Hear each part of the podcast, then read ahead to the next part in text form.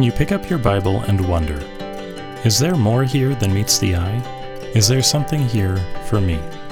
I mean, it's just words printed on paper, right? Well, it may look like just print on a page, but it's more than ink. Join us for the next half hour as we explore God's Word together, as we learn how to explore it on our own, as we ask God to meet us there in its pages. Welcome to More Than Ink. Hey, sometimes we hear people say that the God of the Old Testament is angry. Right. The God of the New Testament is sweet and gentle. Ah, yes. Does the Bible really bear that out? Is that true? Yeah, and we're reading the Old Testament right now. We should be able to get some indication whether that's true or not. Well, there is a place we can go to see what God says about himself. Yes, and today we're going to look at in Exodus 34 today On More Than Ink.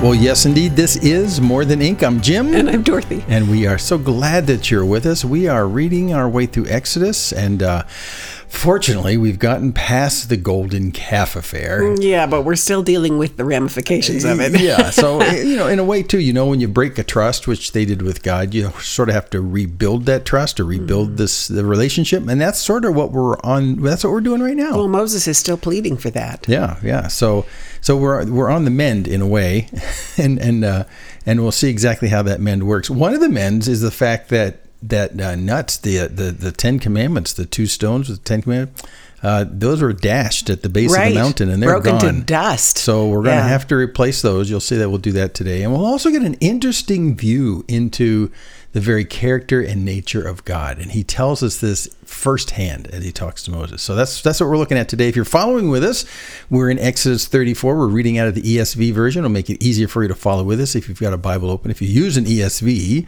so you don't have to translate on the fly to get the words straight. But uh, but here we go. Let's find out uh, how how do we go about mending this relationship and what's in store for it between God and Moses and the people. So before we start reading, we probably need to remember that chapter 33 takes place actually in the tent of meeting when Moses Yes. pleads with the Lord, uh, Show me your glory. I want to know your ways so Mm-hmm, that I can know you.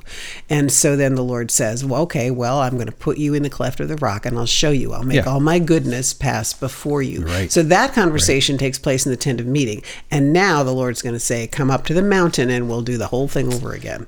Rerun. Back up where we started from. but it's interesting to me that there's there's a big piece of repetition in this actual event that had already been stated in chapter 33 so and it also it makes an interesting comparison when we look back at it so when we get there i might bring that up yeah, okay. Well, let's just let's do it. Okay. So, God and Moses back together again, back on the top of the mountain. So, why don't you read for us at the top of chapter 34? Okay, so the Lord said to Moses, Cut for yourself two tablets of stone like the first, and I will write on the tablets the words that were on the first tablets which you broke. Be ready by the morning, and come up in the morning to Mount Sinai, and present yourself to me there on top of the mountain. No one shall come up with you. Let no one be seen throughout all the mountain. Let no flocks or herds graze opposite that mountain. So Moses cut out two tablets of stone like the first, and he rose early in the morning and went up on Mount Sinai as the Lord had commanded him, and took in his hand two tablets of stone. Okay, well let's stop there. Yeah, for let's a stop there. So, so we're back at the top of Mount Sinai, and uh, and he has cut two stones uh, to take back up, presumably so that God can rewrite Mm-hmm. what was on the old stones. I might point out too, I, I you know I'd never noticed this before that he took in his hand the Mm-hmm. two the two tablets of stone, and we always. We always see, you know, big tablets of stone with two arms. You know, Charlton Heston holding them up as Moses and stuff like this. But They these, have you ever lifted a rock that size? They're yeah, pretty heavy. These must be small enough to carry with one hand. Well, tablets. Yeah. Right? Usually Yeah, we use the term tablet to mean something a little smaller. You Yeah. know what struck me in this first reading is how many times we're told that they're stone.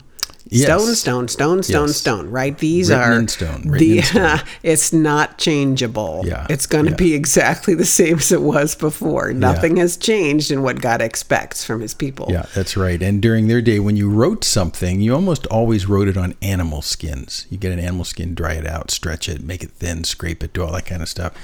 But th- those those had a limited lifetime. Or coming out of Egypt, it would have been on papyrus. or on so papyrus. yeah, but now they're in the desert. that just so rots away. Probably don't Yeah. have papyrus. Yeah. So so it's a that was a very perishable way of writing. This is a this is deliberately a non-perishable medium right. of writing, and the writing the is not going to fade. That's what the stone is meant to say. However, he did bust him. well, we won't go into that. So, so we're back on Mount Sinai, and we're we're kind of doing a replay of what we did before. Um, and uh, and God says, as you come up, make sure no one comes near the mountain. That's the same as last time. Don't come near the mountain. Don't bring anyone with you. Um, and then bring up the two the two tablets as the the you know the the uh, the virgin writing material, and bring that up, and we'll do something about that. Well, God emphasizes here to him that no one be seen throughout all the mountain. Because if you remember, last time Joshua had gone part way up he with him and was up, lingering Yeah. just outside where all the action was. But God seems to be emphasizing here, this is just you and me. And there's no mention of Joshua in this passage. Mm-hmm. There's not at this time. Yeah, that was kind of interesting. Yeah, it's kind of interesting. So, uh, so at this point where we stopped it artificially, we know that we're probably going to get the Ten Commandments back. So, so, well, let's just push on and see what happens. So, verse five. You want- Okay. you want to do it? Yeah. I, I love this. Yeah, I do the too. The Lord descended in the cloud and stood with him there and proclaimed the name of the Lord. The Lord passed before him and proclaimed, The Lord, the Lord, a God merciful and gracious, slow to anger and abounding in steadfast love and faithfulness, keeping steadfast love for thousands, forgiving iniquity and transgression and sin but who will by no means clear the guilty, Hmm. visiting the iniquity of the fathers on the children and the children's children to the third and the fourth generation. Okay, stop. Yeah, we stop, stop. there. Yeah. So this is interesting. We we didn't get the Ten Commandments back, but what we did was we got an answer to to Moses' prayer previously about "Show me your glory," and it looks Well, like we're, we're, going to getting get it again. we're going to get the reiteration Yeah, of the think commandments that's in to kind of a different form. But before we get those commandments, God God wants to remind Moses of who He is, Mm-hmm. and I think that's that's worth our time right here this morning in terms of just looking at this because this is God saying, "This is who I am." Yeah. Uh, so as the Lord passed before him, and remember, you know, in the cleft of the rock in the previous chapter, the Lord passed before him, but we only saw the Well, backside. okay, so he didn't. He just said, I will. I will. And, and I think this is easy to confuse this. Back in chapter 33, the Lord says, Now, when you, in answer to this, I will make all my Right. goodness pass before you, and Right. I will hide you in the cleft of the rock. I'm telling you ahead of time, that's what's going to happen. Yep, yep. But here's the actual event. And there's an interesting addition to what God says here. Uh, but so I think just don't be confused. Yeah, In chapter exactly. 33, it's God telling Moses, This is going to happen, and I will reveal my glory to you, and I'll protect you uh, in the rock. And then here is the actual event. Because we had no, remember in the previous conversation, Moses is inside the tent of meeting, and the cloud is standing at the doorway yeah, right that's Right. where that's where the cloud appeared Right. at the tent of meeting but here we have in verse 5 the lord descended, Descended in, in the the cloud cloud, and yeah. stood with him there yeah. Ah, i just camped on that for a minute and how Yeah, they stood with him there, and that's reminiscent of being in the, the tent of meeting. He stood with him, Y- know, yes like face to face. you know what it makes me think of is the transfiguration on the mountain Yeah, that too. Yeah, yeah, and this is that same cloud. It's the same cloud that same you saw cloud. Back in Exodus 13, the pillar of cloud by Right. day, pillar of fire by night. The same pillar of cloud. Uh, Ex- Exodus 33, the tent of meeting we just looked at. So this is the same thing. And so it's the visible evidence of Yeah. the presence of god Yeah. Yeah. So he stood there with him and proclaimed the, name, name of, of the, the Lord. Lord. So let me remind you what, the, what that phrase name of the Lord means because this is really important. Our names are all kind of artificially applied to our lives. Our parents pick a name, they they stick it on us. It doesn't really mean too much, but it is Well, it identifiable us. It can, but not normally. Not like the name of the Lord. It's usually yeah, but the name of the Lord. When you talk about the name of something in an ancient thinking, it's really it, it's really a compact way of stating the character and nature that might be hidden about the inside of that person. But it's the it's the character, it's the reputation. You know, he made a name for himself by doing da da da da da. It's more like that in our Western thinking. So when you talk about proclaiming the name of the Lord, he's proclaiming uh, for want of a better word, his his reputation, or be, probably better, proclaiming his character. Who is this God? What is he really like? Because that's the name that we'll give him. And if you if you read a lot of the Old Testament, you know that the Lord is given many different names in, in different circumstances based on a displayed character at the time. So, like with Hagar, when she's out in the wilderness, kicked out by Sarah and, and Mm-hmm. Abraham, she thinks she's unseen, but then God sees her and, and deals kindly with her and says, Well, you're the God who sees. So, those kind of ideas come up all the time. What is God like? So, here God says, before he reiterates the Ten Commandments, he says, Let me tell you who I am. Mm-hmm. And this is what he does for us right here. Okay, so that set me thinking about back way back in Exodus 3 at the burning bush. Oh, yeah, When Moses yeah. says, Okay, you're sending me to these people, and they're going to ask me, Well, who is this God? What is his name? Mm-hmm. Right? And God's answer back in chapter 3 in verse 14 And God said to Moses, I am who I am. Thus you shall say to the sons of Israel, I am has sent me to you. And furthermore, you shall say, The Lord, the God of your fathers, the God of Abraham, the God of Isaac, the God of Jacob, has sent me to you. This is my name forever. This is my memorial name to all generations. So, you know, the Yes, significance of the yes. God of Abraham was the God who made promises to Yep, Abraham yep. and reiterated the promises to his sons. At generationally, God said, I am, I will be to you as I was to your father. Yeah. So Well, there's even that, that emphasis on the, the faithfulness of those promises with the duplication of Right. Lord, Lord. I mean, it's like, I'm Right. the Lord. Uh, yeah, same Lord. Like, Right. this is a continuation of the same theme you started with the burning bush. Right. The the I am, I am Yep. who I am. Yeah. Mm-hmm. And then, in the light of the golden calf incident and all that mm. blew up from that, he follows that with the fact that this is a God who's merciful and gracious. Mm. It's, I mean, it's really exactly full of compassion is what merciful means. I mean, merciful is about not giving to you what you deserve when you do bad things. You're merciful. You withhold judgment in that sense. So this compassion is what this means. This God is merciful. Uh, he's full of compassion. And it reminded me of Psalm 78 because it, it says kind of the same thing. Um, uh, it says that, the, and this, this is actually a psalm of commentary, a song about this thing. Their heart was not steadfast toward him. They were not faithful to his covenant. Yet he, being compassionate, atoned for their iniquity and did not destroy them. He restrained his anger often and did not stir up all his wrath. So that's from Psalm 78. So that's that's the whole thing. Mercy is a restraint of that wrath. And so here he is, God is merciful, which is good news mm. because it means it gives us hope that he's going to restore the covenant, which he will in a Well, second. and he even expands that. He says, I'm slow to anger. Slow to anger. You know, he hadn't destroyed them yet. yeah. Yeah, but we all know people who are fast to anger, and that's really frustrating. Right. I mean, God does not fly off the handle does and not fly zap the you. handle. Right, right. Slow to anger, abounding in steadfast love. Now, that's that term that we love, that Hebrew Yeah. word chesed, that Yes. devoted loyalty. Yep, yep, yep. It's a love that's it's almost contractual. It's like no matter what you do, I will still love you kind of idea. It's very loyal, very Mm-hmm. loyal love. And it's it's uh it's translated lots of different ways, but here steadfast love. I mean, it's it's really nice. You know, we jumped over the gracious word by the way too.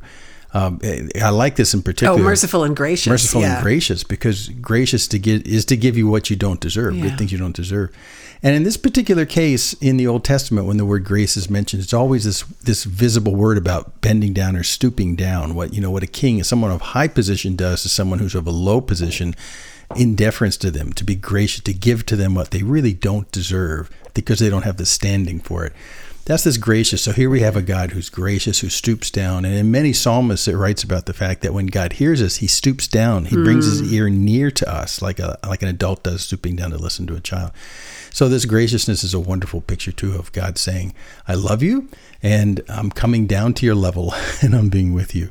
That and this this steadfast love, this commitment to love, mm-hmm. regardless, are just boy, this is this is God's character. In fact, I, I had to go back and look just a second ago. Remember when when Moses asked to see His glory, God says, "I will make all of my goodness Right. pass before you." And mm-hmm. here it is, And the here it is. goodness of God. Yeah, abounding in steadfast love and faithfulness. Faithfulness is to be predictable for that good. And this word also is used many times for truth. For So truth, the way things kind of a- really are. The way things really are, and they're predictable, and you can come back to them over and over again. They'll be the same. Nothing changes. It's faithful. It's true. Real truth doesn't change. Can That's rely what this is. on it. Right. It's like a rock. Uh, The psalmist call this a rock. So, so his faithfulness. Phew, boy, I mean Wow. those those together. Merciful, gracious, slow to anger, abounding in steadfast love and faithfulness. Yes. Well, and then it's interesting. He goes on and says, forgiving iniquity and transgression and sin, because that was Moses' concern. That's that right. God was not going to forgive. Will you forgive? And he was going to withdraw his presence. Remember, actually, God had threatened that. He says, I'm not going with you. I'm not going up in your right. midst because you're a stubborn, stiff necked people. That's right. It God says, No, bad." it is very central to my nature that I am forgiving. I forgive iniquity and transgression and sin. That's a very complete picture. Those are Yeah. all the Yeah. Words that are used Yeah. for for offense against God. Yeah. But, and this Such is an interesting news. but, but I am a God who will by no means clear the guilty. Okay, so this gives us a little trouble here, right? how how can you be forgiving of iniquity, transgression, and sin, but not clear the guilty? Visiting the iniquity of the fathers on the children and the children's children. Well, okay, so that seems patently unfair at, Mm-hmm. at surface reading, right? Why should the children pay for what the father did? Right, but the children are not paying for it. Right. The children are suffering as a result of their parents' sin. Mm-hmm. I think this statement is meant as a deterrent. Mm-hmm. God says, you know, because of what you've done, it's going to be costly for your children. Yeah. They are going to pay the price, Yep, not to atone for your sin, but they will bear in their lives the consequences of your sin. Right? Yeah. They were all going to be born and raised in the desert. Yeah. Yeah, sin has collateral consequences to people that we love around us, and we seldom think about that because in our modern our modern economy, we think, well, you know, if I do this thing and I know it's wrong, if it doesn't hurt anyone Right. else, what's the problem? Well, the problem is you can't foresee how much it hurts other people, Right. And and in this particular case, he's saying it has a widespread effect. Well, and don't you think we see here the evidence of the generational nature of sin? Mm-hmm. Right? It's been going on since Adam, and sin is inherited. The consequences of sin Right. is inherited. But I think it's it's easy to overlook here that probably the most immediate application of this idea is to those children of this generation who are going to die in the wilderness. Yes. And and that gets unpacked for us a little bit in Numbers 14. So bear with me here and I'll read you this from Numbers 14. Uh, 30, mm, 31, 32, 31. Your children, however, whom you said would become a prey, I will bring them in, and they'll know the land which you have rejected. But as for you, your corpses shall fall in this wilderness, and your sons shall be shepherds for 40 years in the wilderness, and they shall suffer for your unfaithfulness There until your corpses lie in the There it is. wilderness. So Yeah. there God is saying the immediate application of this is going to be in the next generation. You're gonna see it. right here in the wilderness. Your Yep. kids are going to be destined to this Yep. this desert life. And all because as we fast forward the plot line, because when they got close enough to go in and they and they scouted it, the scouts came back and said, "Well, it's pretty good, but there's giants." And they said, "Oh, well, we can't do it then." Or actually, God can't do it. Right, God can't do it. God can't do this. He promised he'd get us in there, but no, if we're talking giants, I don't think so. And so, on the basis of that, God said, "Well, then you're not getting in." Right, And the whole children- generation. Your children have to wait till except all their parents for die. Caleb and Josh. That's right. Exactly. So, that, so that's the fast forward fulfillment of this. And you know, a lot of people they mischaracterize God, uh, uh, New Testament versus Old Testament. They like to think, well, the God in the New Testament, he's, he's so loving, you know, he's so forgiving, and uh, and so merciful. But the God of the Old Testament seems to be judging and killing everybody. And uh, and that you know what is wrong with this picture? And yet here, right here, in just in just two verses, we get side by side the fact that God is simultaneously tremendously loving and also tremendously just. So, because when he talks about clearing the guilty, he's talking about those who reject God's offer Right. of forgiveness, Right. who reject God's God's plan to deal with their sinfulness. And if you reject that pridefully and push back on God, God says God's justice will now kick in, and that's what we're talking about. And we I, we've talked maybe before about this, but justice and love really go hand in hand. They do. because love is love is to desire the best for somebody else. But justice tells you what's best. Justice tells you what's good and what's bad. And justice is what intercedes when bad is coming on someone that you're committed to love. So without justice, love is just sentimentality. And, uh, and justice without love is just brutality. But if you put the two of them together, they sort of make sense. And here they are side by side. Here's a God who's slow to anger, and he's merciful, and he's gracious, and he has a steadfast love that will not stop. And yet, if you stiff arm him and resist his offers of forgiveness, watch out, buddy, because justice comes. Well, and yeah, and even in the face of his relentless faithfulness and provision Yeah. for them for 40 years, manna every day. Every day. Right. Uh, even in the face of that, they continued to be stiff necked and Yeah. not trust him enough to go into the land. So, oh, yeah.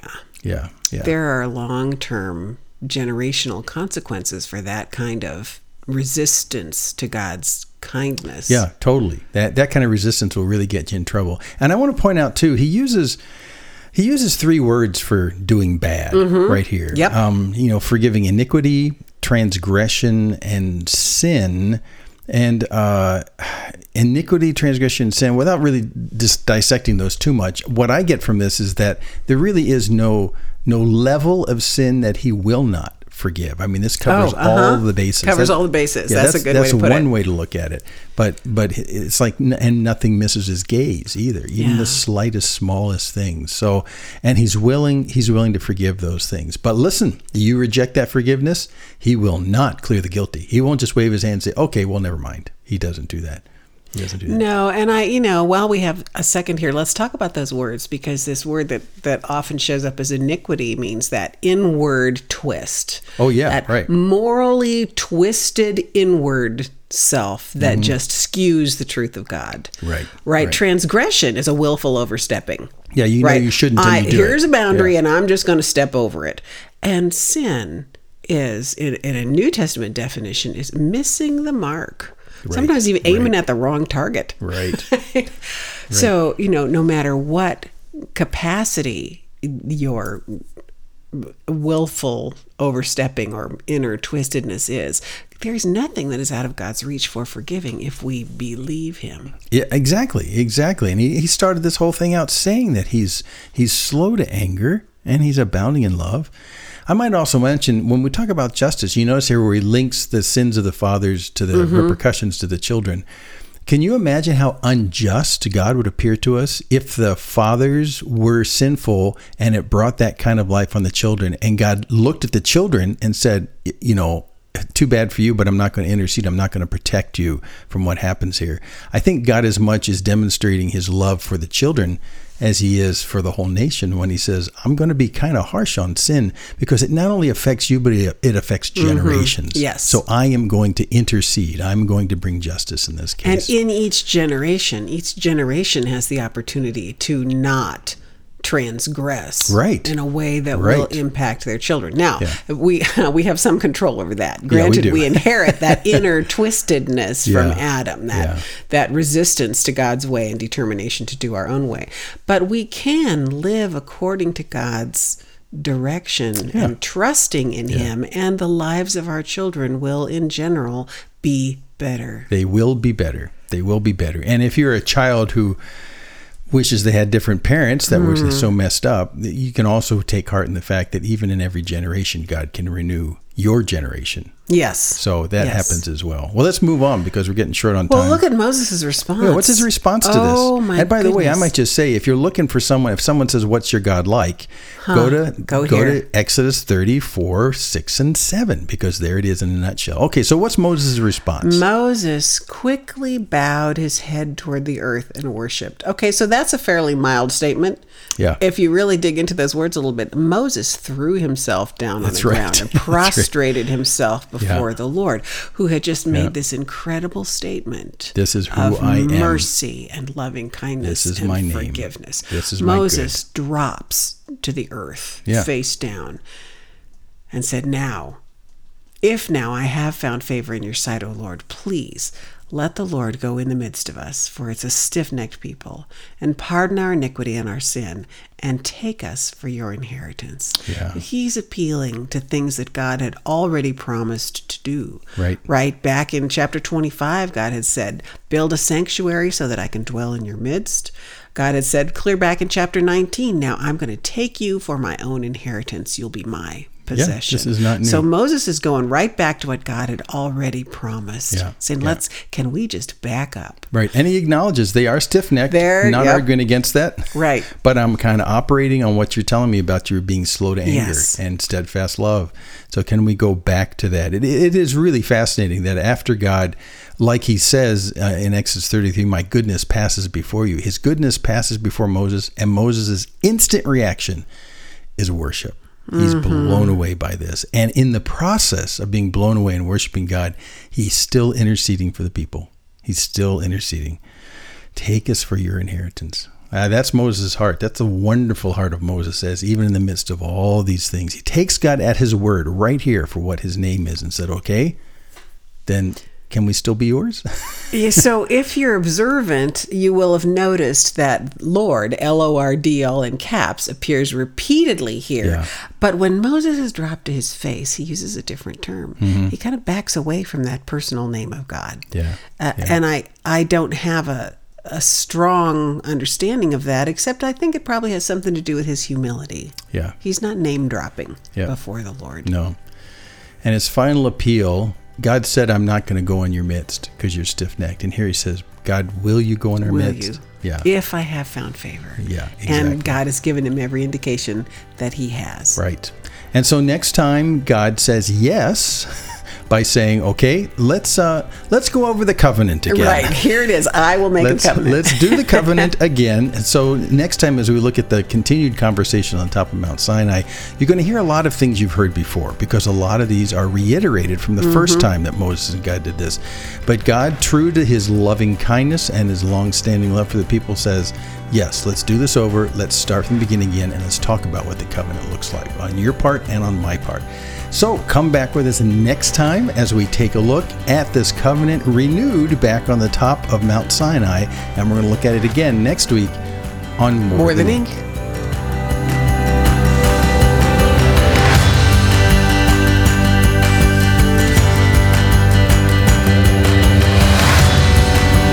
More Than Ink is a production of Main Street Church of Brigham City and is solely responsible for its content. To contact us with your questions or comments, just go to our website, morethanink.org.